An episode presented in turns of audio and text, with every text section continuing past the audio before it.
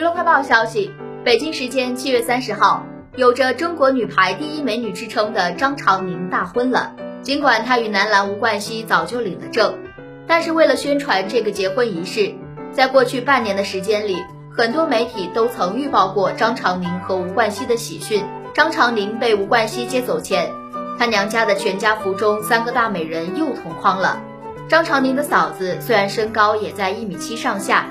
但是穿上高跟鞋只能勉强到小姑子的下巴处。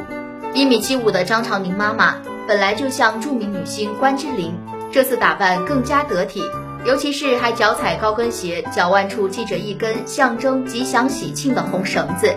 更显得妩媚动人。